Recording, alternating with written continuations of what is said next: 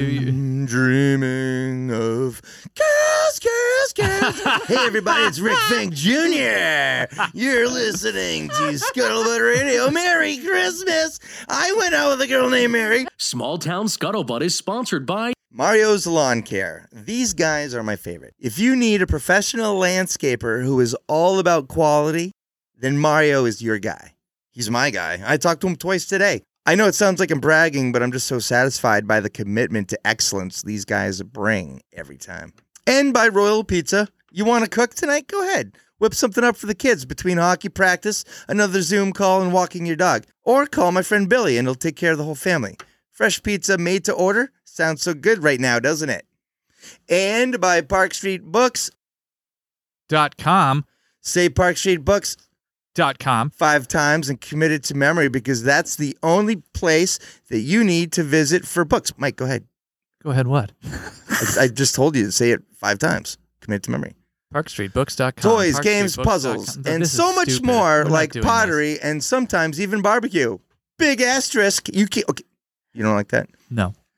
But you do have to do the .com. Yeah, that's your thing. No, I'll do that. I think we should keep this whole thing. And now that I know what you're doing. Yes. And by ParkStreetBooks.com. Say that. No. And by ParkStreetBooks.com. No.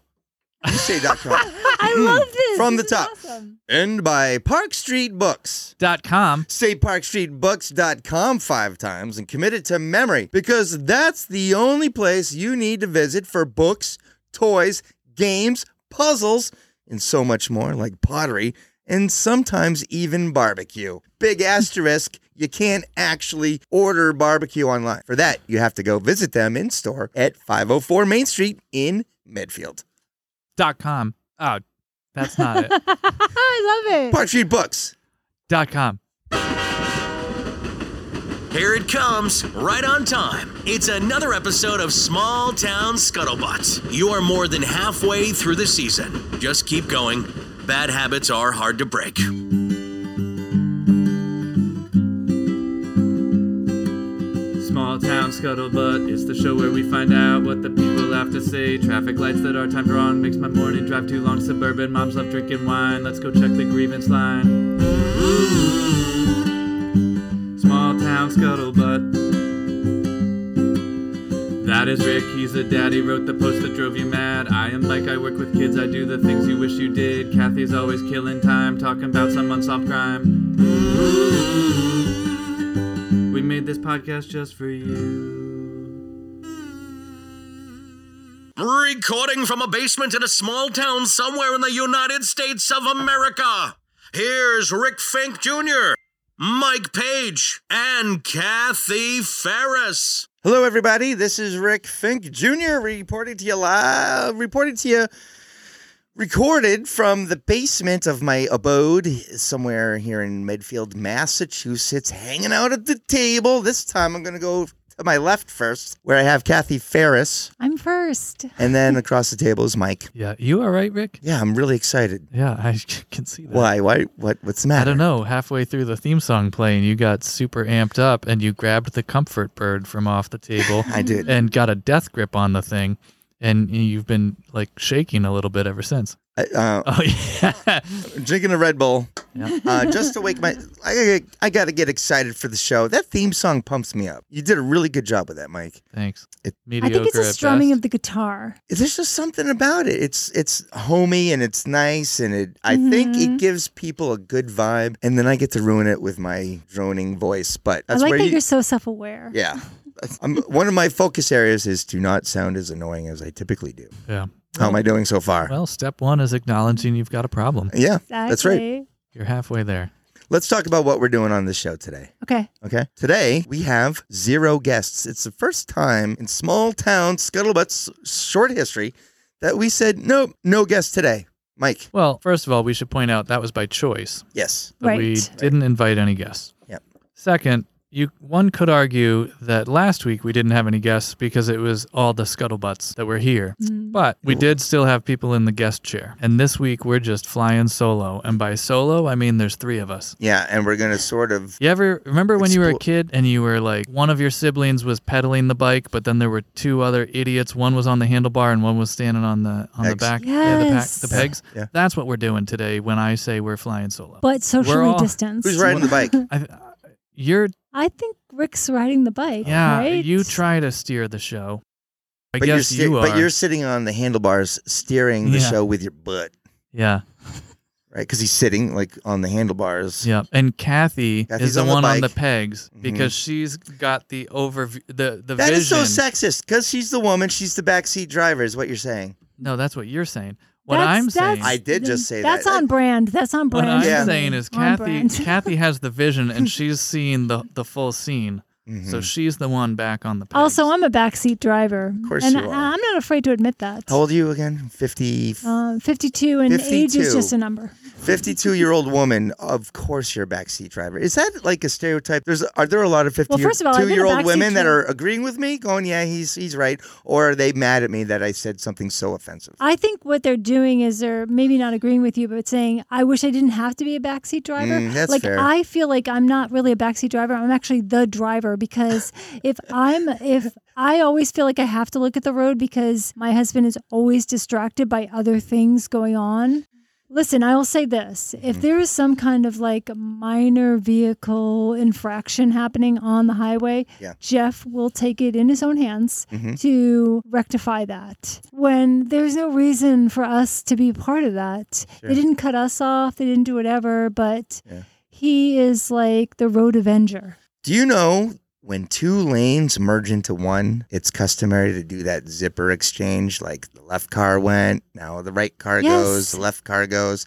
If I'm the right car that goes next and that left car is hugging the bumper of the left car in front of me, you just triggered me. I'm going to run your license plate, find out where you live, and smash your mailbox with a baseball bat at 4 a.m. with my buddies. No, how are you running license plate numbers? I'm not. I'm just talking smack. No, Jeff's not doing that. That's what I want to do. That's what de-escalates the minor issue. Let me ask you this. Are you giving them a backstory? Jeff will give them a backstory. Jeff is like, he already knows these people, even though that's a key-ish, storage or whatever. Look at that guy. His kids hate him. That's why he just passed me. Right. Well, oh, sorry. Continue.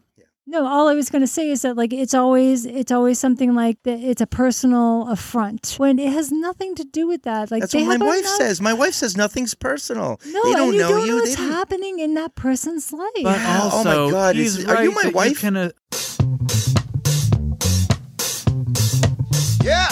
We didn't even get to talk about the holidays yet. Like, how are the holidays so far? We have some fan mail. There are people now sending us gifts based off what they think we would appreciate off of what we're talking about. So not only do we have people... We've made it after all. All those downloads are not accidental, butt downloads. Like, people are literally trying to, listen to us and learn about what's going on. And they follow it. I'm excited, so we'll talk about that. For the most part, we don't have any guests on today. That's by design. We are just going to kick back in this lull between the holidays as we ramp up for a big, exciting, yet probably a little stressful holiday season. We're just going to reset, and now we're just going to enjoy a conversation about something that has brought us all together. We mutually love. It's stand-up comedy. Mm-hmm. We have our opener tonight, Mike Page. He's not very good. He's very good.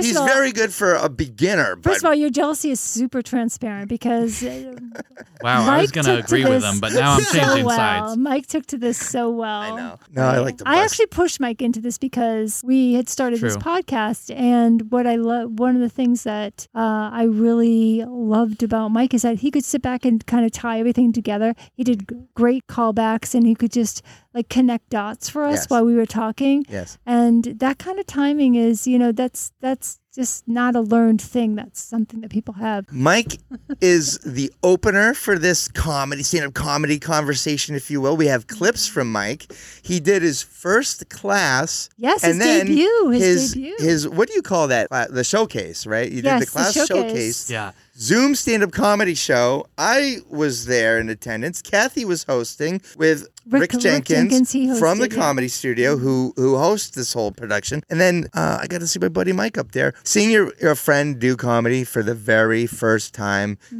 is awesome. And I'm not that far. I'm about 2 years removed from that experience, Kathy. You're probably 8 years removed from it. So, but you still remember it, right? For sure. You remember your first time, Kathy? Absolutely. Mm-hmm. Absolutely. I misunderstood what she said. I thought we were doing the Showcase Showdown. I showed up with the giant price tag. Yeah, name tag. Right. And I felt like an idiot. I thought because it was weird. Then I found out it was just a comedy showcase, and I'm like pumping my fist in the air. Yeah, I'm all excited, and then it was like, "You're up," and I was like, "What? What am I doing? Yeah, and what's happening here?" You came back down to earth when Rick Jenkins, the host, was said, "Okay, you can stop hugging me now." Yeah. Why are you jumping up and down still? Anyway, so we got Mike who's opening. I'll be your middle act. We'll do a couple clips that I've done, and then I think is great because it shows too that I think there's this big myth about comedy where it's like you have to be all or nothing and sacrifice your art, and there isn't. There's all this middle ground in which we live in, right? But this is where we live. Yeah. Kathy's going to be our closer in the conversation. We'll play clips from her. So if I were to label us, I would say Mike is the rookie, I'm the apprentice, and you're the pro. I like how you said the opener, the middler, and the closer. Like just like a real show. That's a traditional show, right? Yeah, I would. Right. You know what? I was talking to Mike earlier about where would I be satisfied in my comedic endeavors, and if I got to do 10 minutes at Nick's Comedy Stop. Yeah. That would be, or Laugh Boston. Let's make that on a goal. Weeknight. Yeah. Well, no, that is my goal. It's not going to happen. It is? Okay, good. Yes. Yeah. When I get to that point, then I will say I took it to the level that I can legitimately say I'm a legit Boston comic. Is that what it's going to take? I feel like it. Yeah. It's like you need to have shows. What have you done? He's going to be like quoting Wayne Gretzky before he goes out there. Like, okay, you miss 100% of the shots you don't take. Remember, the first goal is to have fun. Yeah. All that stuff. I think you're a comedian when you say I don't think I'm a comedian until I do this. Then you're a comedian because it's such this internal struggle of when am I a comedian? When I'm not a comedian? What is a comedian? Because I was just going to say, what's the flip side though? What's the person that says I'm a comedian and you're like, no, you're not?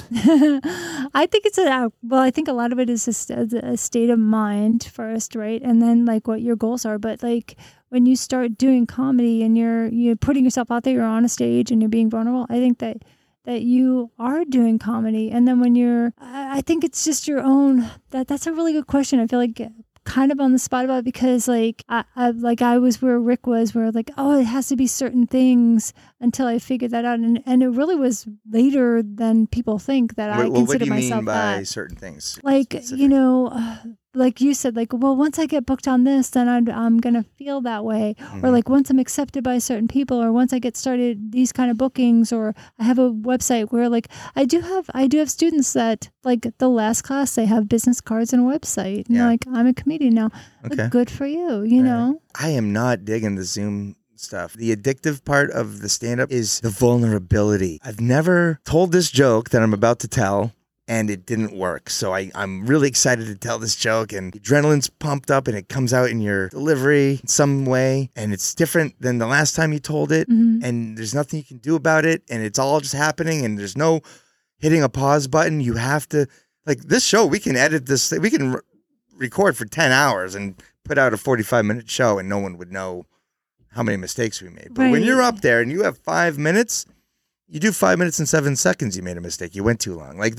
For me, there's too much. It's like a golf swing. It's don't focus on all 9 movements of your body. Focus on maybe 3 of them. Mm-hmm. Hopefully the other 6 will learn to fall into place, right? So, yeah. What am I even talking about? No, I don't know. I'm picturing you doing the hokey pokey on a golf course.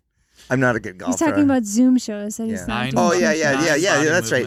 So getting on stage and telling the joke and then getting that response is just like how I felt in high school and playing hockey, and you scored a goal. 1 second, I was just skating towards the net.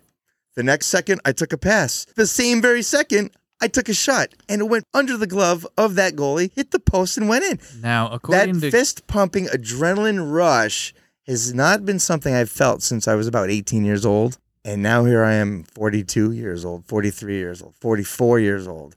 getting that back in a completely different. Wow, what a comparison area of energy! Because I don't play sports, but what a good comparison. I love just the locker room environment, pre-game, post-game. It's different if you win versus when you lose, and I start getting that feeling again when I'm in the green room, mm-hmm. hanging out with other comics. And it's like, okay, you look at the show list. Oh, I'm going second. Okay. And you're watching that first guy open. He's what they call in the industry, taking the bullet. It's like, there's a cold audience. They're working on their second drink at least, maybe. And this person's just going out cold and saying, hey, you went from 0 and we're going to get you to 60 in the next 5 minutes. Or at least that's my job.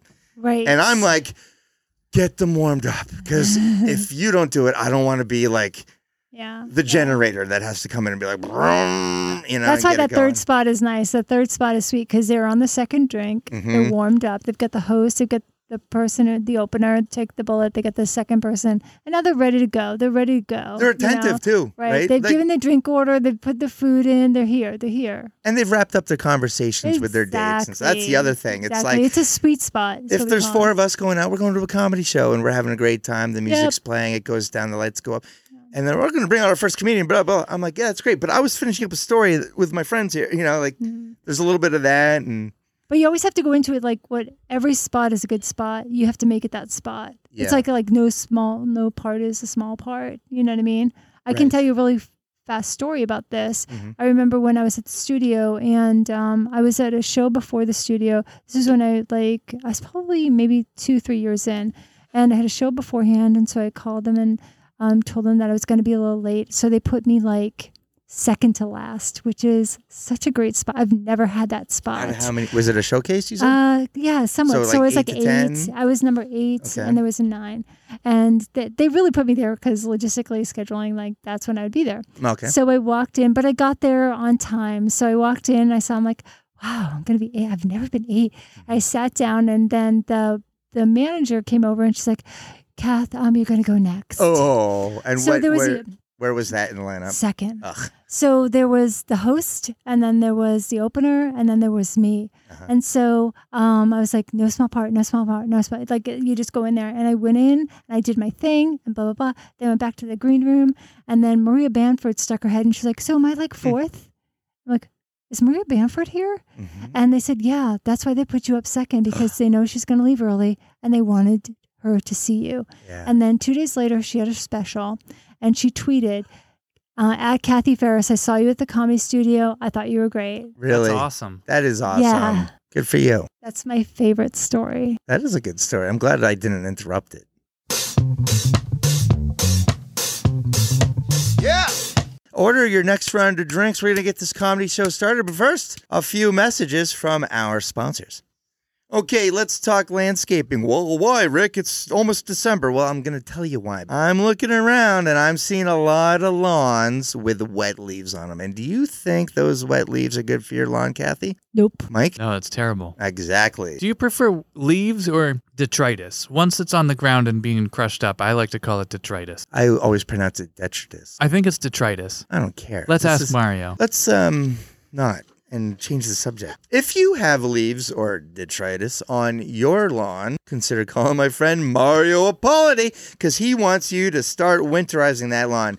Get some lime down on that. Get your winterizer down. Get the leaves off. You got some ornamentals? Trim them. What am I talking about? Any fruit tree you might have, like an apple. Maybe you got a pear tree. Do you have a pear tree? Specifically the Bradford pears? How about a weeping cherry? Maybe you got some dogwoods. Everything else, the deer might eat it, so put some nets on it. That's the tips from Mario this week. If you want to get the best in lawn care, call my buddy Mario Apoliti at Mario's Lawn Care.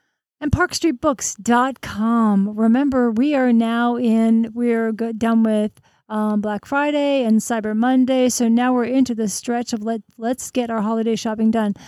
Don't think big, think small, think local, think ParkStreetBooks.com. Thanks. And if you're not local, think about the .com part of that ad. You could be in... Rick, that's why I said, that's why I ended on like ParkStreetBooks.com. But you said...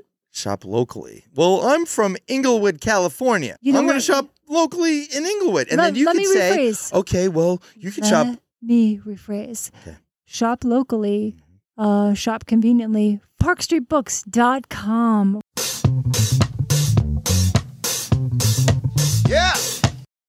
arthritis. Oh. Okay. Thanks, Alexa. That's a nice Alexa. Detritus. Okay, Alexa, why don't you go rake up your detritus? I'm going to drop that into every conversation tomorrow. Yeah, it's weird. I'm used to being the one that has to like prove myself right, but that was weird having Google prove me right. I'm doing that response thing where I'm like, yeah. I know. Yeah. I feel like let's just keep moving. We have our opening act, our middle, and then our closer. I'm going to play host too. Okay, so, all right. I like it.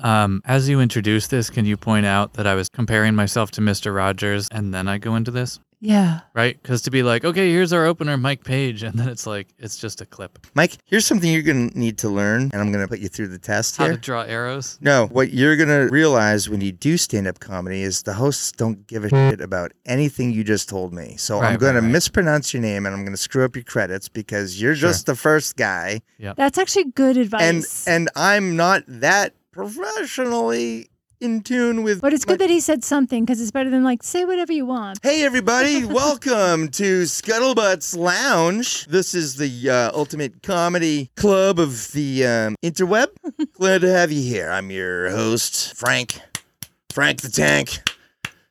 Let's hear it. Let's hear it for our servers tonight. Woo! Wow. That's about the vibe of it, right? Yeah. Our first comedian, and I use that term loosely, is from... I don't think I should be rude. Are you guys ready to laugh? All right, our first guest is going to be Mike Page. No, I said your name right. I want to have fun. I want to do a bad introduction. Yeah, no, I like these, though, because you're actually capturing all the different kinds of hosts that there are. So this is quite good. It is kind of funny, right? Because I'm like, which one am I? Do I want to be like... Do them all, yeah. Like, okay, this is the over-the-top, the show is really about me. Yes. And then it just gets interrupted by the comedians. Hey, everybody, how you doing? You like my loud shirt? Okay, tip your waitress says, what other cliches can I come up with? Our first guest, his name's Mike. Hey, Mike, come on out. And then there's, was that good? Was that? Yeah, no, that's good. You did like that? I wanted to punch myself in the face. Me too. How about this? It's the person who is I take comedy way too seriously. Like, I am a student of comedy. I take it seriously. I don't laugh. I give you a nod if I approve of your joke. That's the guy. I like the power struggle. Yeah. Love it. All right, everybody. Thank you for coming down to Small Town Scuttlebutt Lounge and Grill. Just want to remind you, we have ladies' night on Thursdays. We have all-you-can-eat wings on Sundays during Pat's games for only $7.99. How else can I pitch and promote my own stuff before I get this guy up here to interrupt me from continuing to talk about myself? We are open 6 days a week, closed on Mondays. You can hit us up online. I've heard that kind of thing too. Like, let me throw this guy. All of these guys exist. Yeah. All of these guys exist. I'm just going to throw this guy under the bus and make a joke at his expense. This guy, Mike, is that his name or is that the thing he talks into? I don't know. We're going to find out. Everybody, put your hands together for Mike Page. But some people even say I look like Mr. Rogers, which kind of makes sense. I mean, have you ever noticed how every skinny white guy looks exactly the same? It's incredible. And I mean, it really explains why I've also gotten comparisons to other ectomorphs like Dick Van Dyke or, Jimmy Stewart or Woody from Toy Story. But you have no idea how many women my Mr. Rogers vibe attracts. I mean, mostly older, more mature women, usually in their 60s. But I can't even tell you how many times I've been at the Off-Broadway Shoe Warehouse in Danvers, trying on a pair of shoes, just minding my own business, singing a song while I do it. And some middle-aged woman just throws herself at me. I like what you did there, Mike. Once we did this, your vibe went like down for a minute. Like, what's going on? Hearing it is weird. And when I had gone over it a few times, I had the delivery down, and then I went to actually do it. And I like blacked out. So hearing it now, I'm like, oh, there were bad deliveries in there, and there's weird pauses, and they're red flags to you. Like, I wish I didn't have that. Oh yeah, really? Yeah.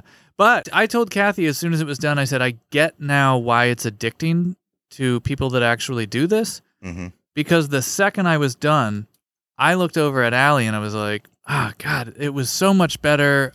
half an hour ago when I was just doing it for you. Mm-hmm.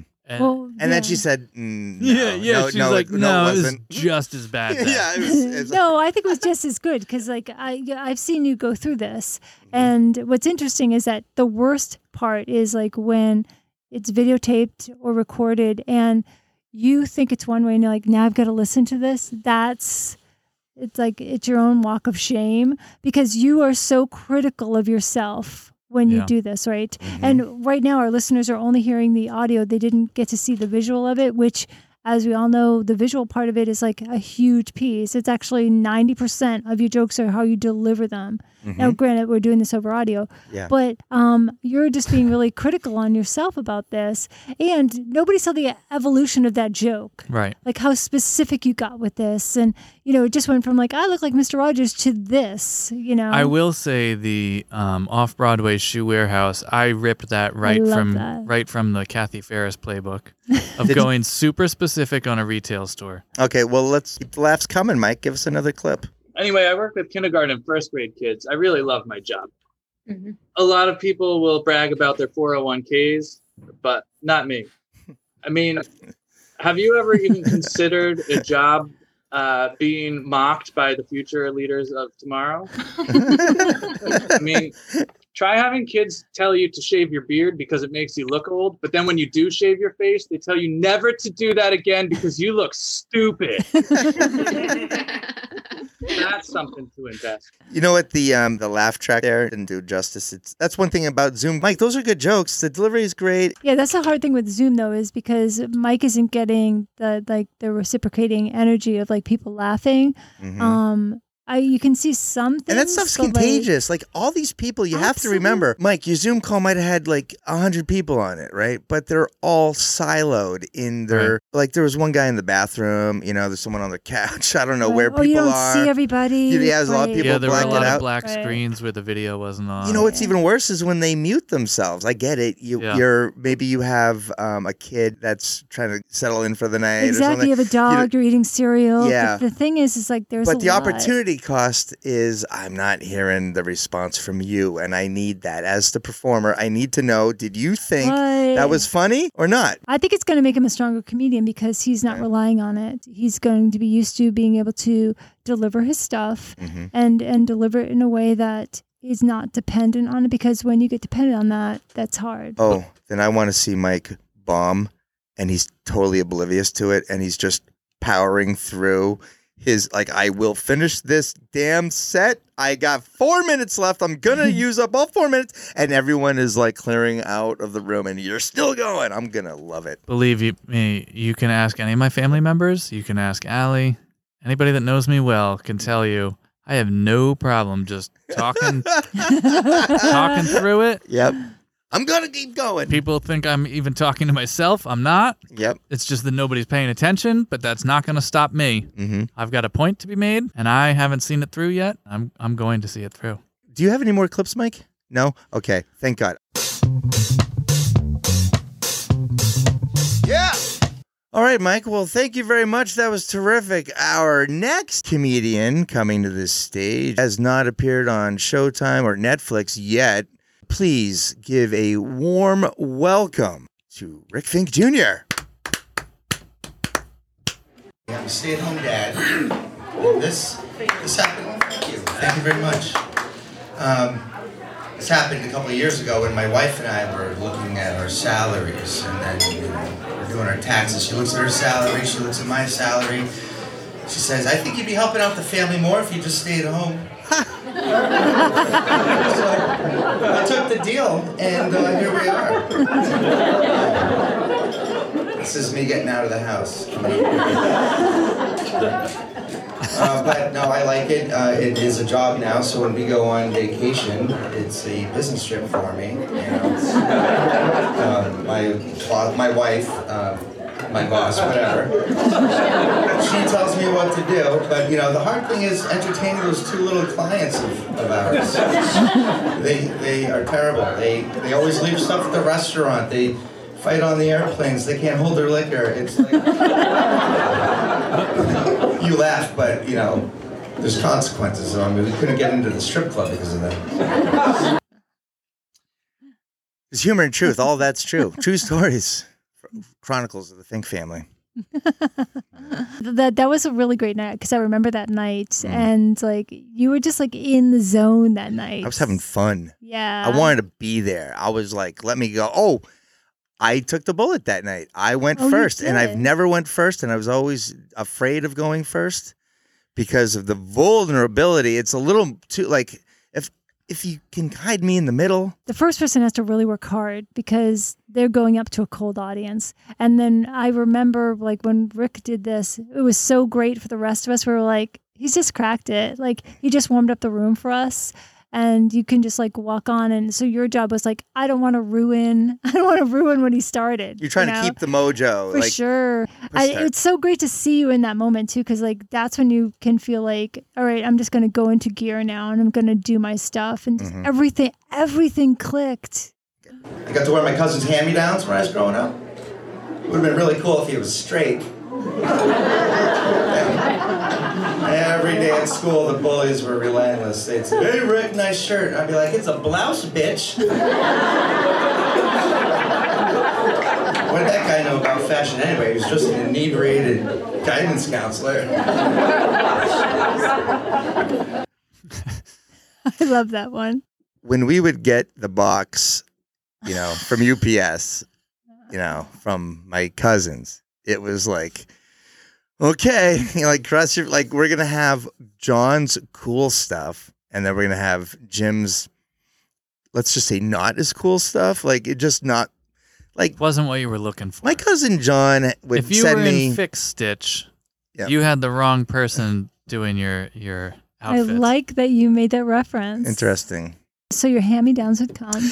The hand-me-downs would come, and then I would go through it with my mom, and it was like... New York Giants t-shirt. That's in the keep it pile. That's cool. But then my cousin Jim had softer clothes. You know what I mean? Like, is this silk? I don't know. I'm not going to wear that, Mom. And like, sometimes I would cry. Like, no, I'm not wearing this. Did you wear them? No. Oh. No. My mom wouldn't do it. She'd hold it up and I was yes or no.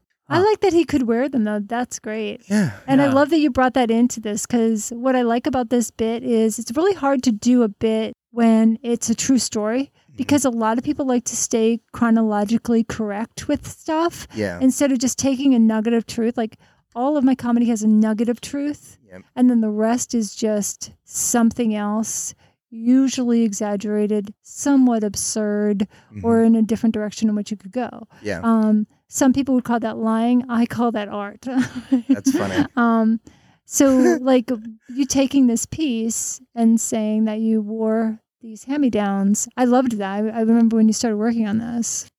My daughter tells me, she's a little girl, she tells me when she grows up, she wants to marry me. Aww. Yeah, you think that's cute? I think it's disgusting. I mean, this is my daughter. What do I you let down a little girl? Like, oh, I'm sorry, we're just not intellectually compatible. They don't get it. I had to get down to her level. I had to say, hey, honey, look, you're my daughter, and I'm your dad, and this is not West Virginia. It's easy to make fun of West Virginia. It is. I've always just, I wanted to pick a state. In your notebook, you're like, I have this phrase. Yeah. I don't know where it's going to go. I have to find a home for it. I was always like, Alabama, Mississippi, those are too easy. Those deep southern states, they come in 49th and 50th in everything. Literacy, education, mathematics, teeth, all that stuff, right? But when you're presented with, what do you think of West Virginia? You kind of scratch your head and go, oh, kind of hillbilly, right? A little... I liked it because it painted a picture and it's unexpected. I'm always looking for where's the left turn. Yeah, and right. I think that this did a really good job of that where you didn't have to say a whole lot of, you didn't have to say a full sentence. You just had to say a geographical place and people got it. That to me is like, that's the craft, right? Again, the nugget of truth there is my daughter always used to tell me that. you know, up until she's like 4. Right. What I like is that, like, you are on the fence, mm-hmm. right? Where you're like, you're taking something that it's like, oh, I have no idea where I was going to go with this. Mm-hmm. So I remember when you first brought this up, I'm like, okay. Right. But then you go to this place of, like, you know, you do have this relationship with your daughter that she does. Like, you obviously are endearing enough that she wants to marry you. And then you go to that douchebag place, like, gross, like, we're not even intellectually compatible. And what I like about intellectually compatible is that, like, we don't know who's more higher intellectual when you say that, because true. You say gross, right? I do like parenting styles. I like to look around. I got a little irritated when I was looking at these dog owners that are talking about their dogs like it's their children. I get it, you like them, but to compare your dog to these two animals, you gotta be kidding me. So I was very judgmental until I started watching them, and I noticed a couple of things. First of all, the dog owners were happy. And why not? The dogs were listening. So now I've adopted all of their tricks. When no one's looking and my kids are pissing me off, I just stuff them in a crate. I do. And my son took way too long with the potty training, so I said, screw it. Now I just take him out twice a day. Still do. And I do like going around town running errands, you know, like I want to go to Starbucks. I just say, hey kids, hop in the car, we're going to Starbucks. All right, keep your heads outside the window. Keep your seatbelts unbuckled. I look in the rearview mirror, my son's licking his balls, but that's normal. I didn't ruin your appetite there. Enjoy the meatballs. So, we get there to Starbucks and I have a seat. Enjoy my latte, look out the window at my children, waiting for me outside. Tied to a bench. Thank you, folks. That's my time. What's interesting is that you're a dog owner now, but you mm-hmm. came in very opinionated. Do you have a problem with them, or are you jealous of their parenting techniques? Right? By the guy, and then this is where you went with it. And then you're like, huh, I think I could do that. Because you started looking at your material and you're like, yes, I have these opinions, which is great, because you should, like, when you have a direct opinion, mm-hmm. that's a wonderful thing to have a point of view. And for you, it's like, how do you disassociate some of this point of view to become authentic and endearing? And you've done such a great job at that. Oh, thank you. Yeah, to do that, I just wrote a T-chart. I wrote raising kids, raising dogs. What do both of them have to do? Started doing that matching game. Like, okay, I got to potty train my kid. They got to do it. How do they do it? They go outside. I am also going to do that. Like, hey, that's my first tag. Okay. You know, and we grew from there. And you were very helpful on that. And that's why we hang out. Oh, which persona am I taking on this time? I don't know. I'm just the pompous guy. Oh, clearly. That's easy. I'll just, it's me. Hey. So our closer, what do we say? You're our next comedian. Our headliner. Ladies and gentlemen. You really got this hosting thing down. He does. I told you I'm afraid. Okay, hosting. I can't really do hosting. How would I? I think you would. I think you'd be a great host. Okay, here we go. Ladies and gentlemen, our next comic is a female, but trust me, she really is funny. Kathy Ferris. Technically, I'm not a stay-at-home mom. According to the government, I'm a homemaker. Yes.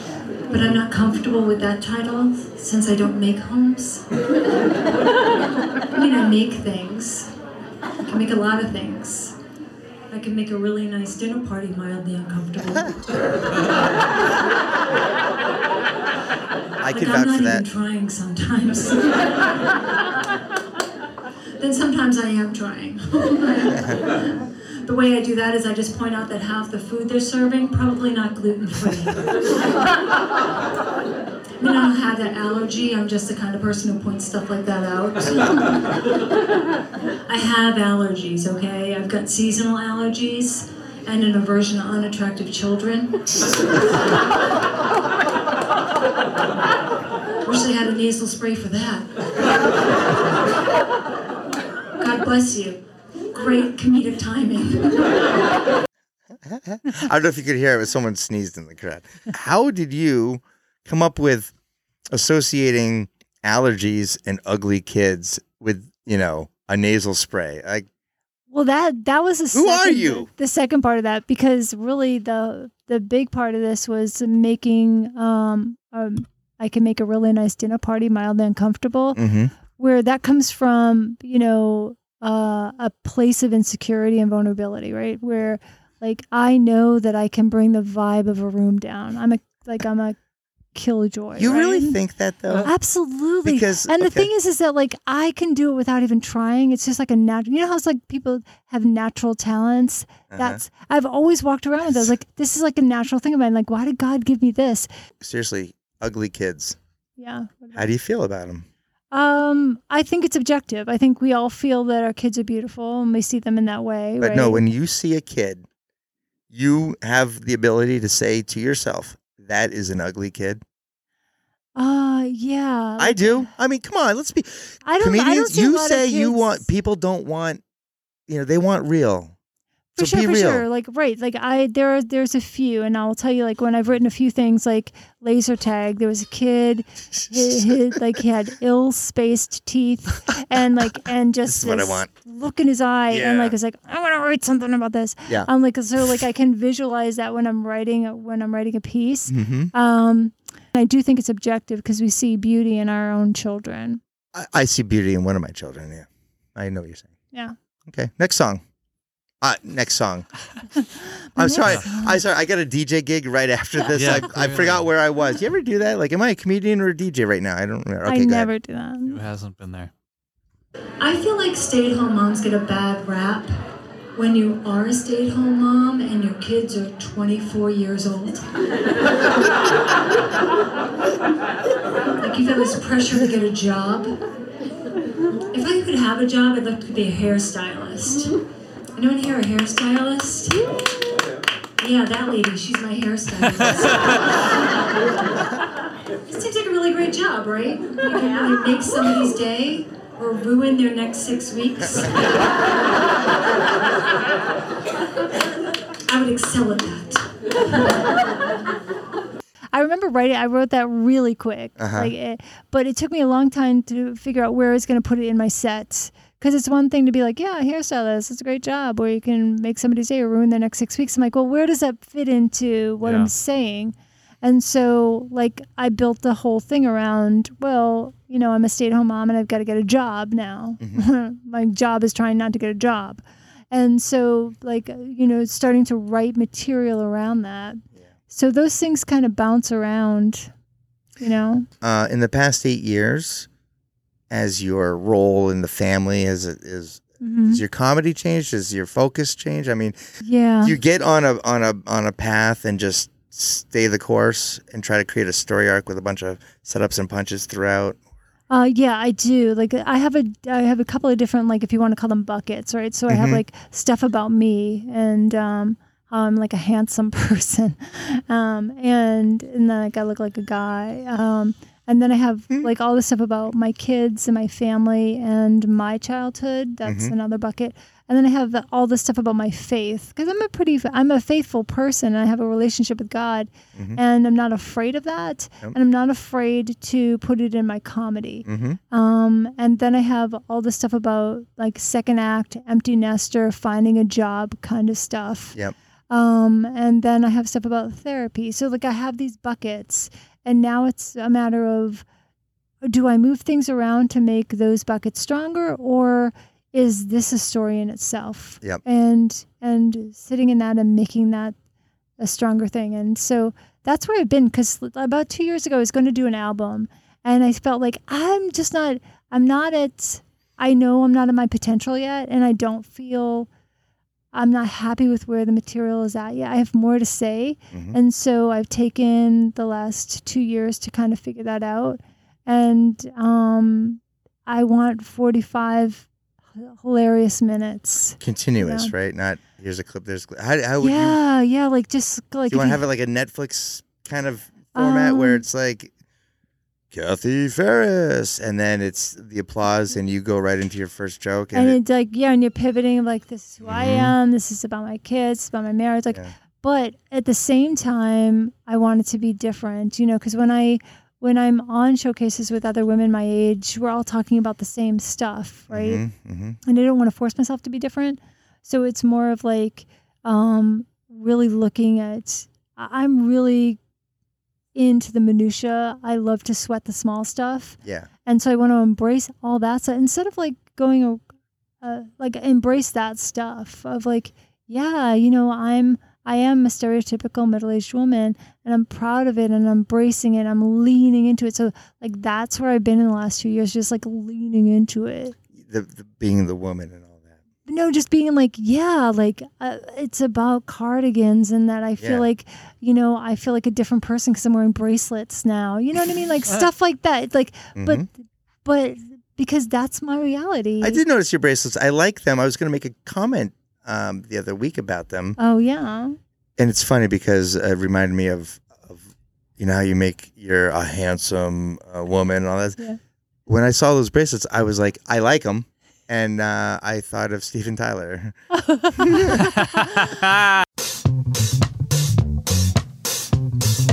Yeah.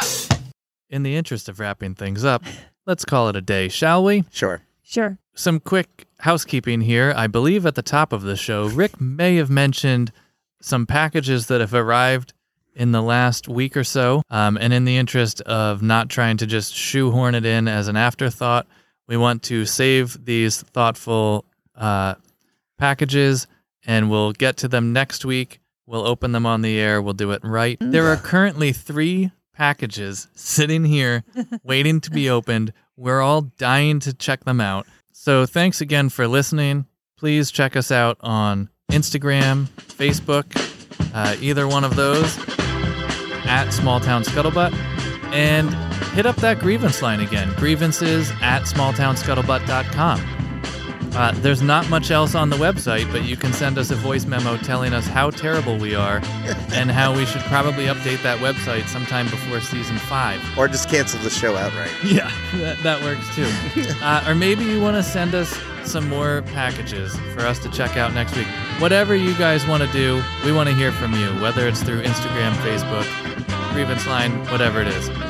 Have a great week, everybody, and we'll see you next time. Cheers. Adios.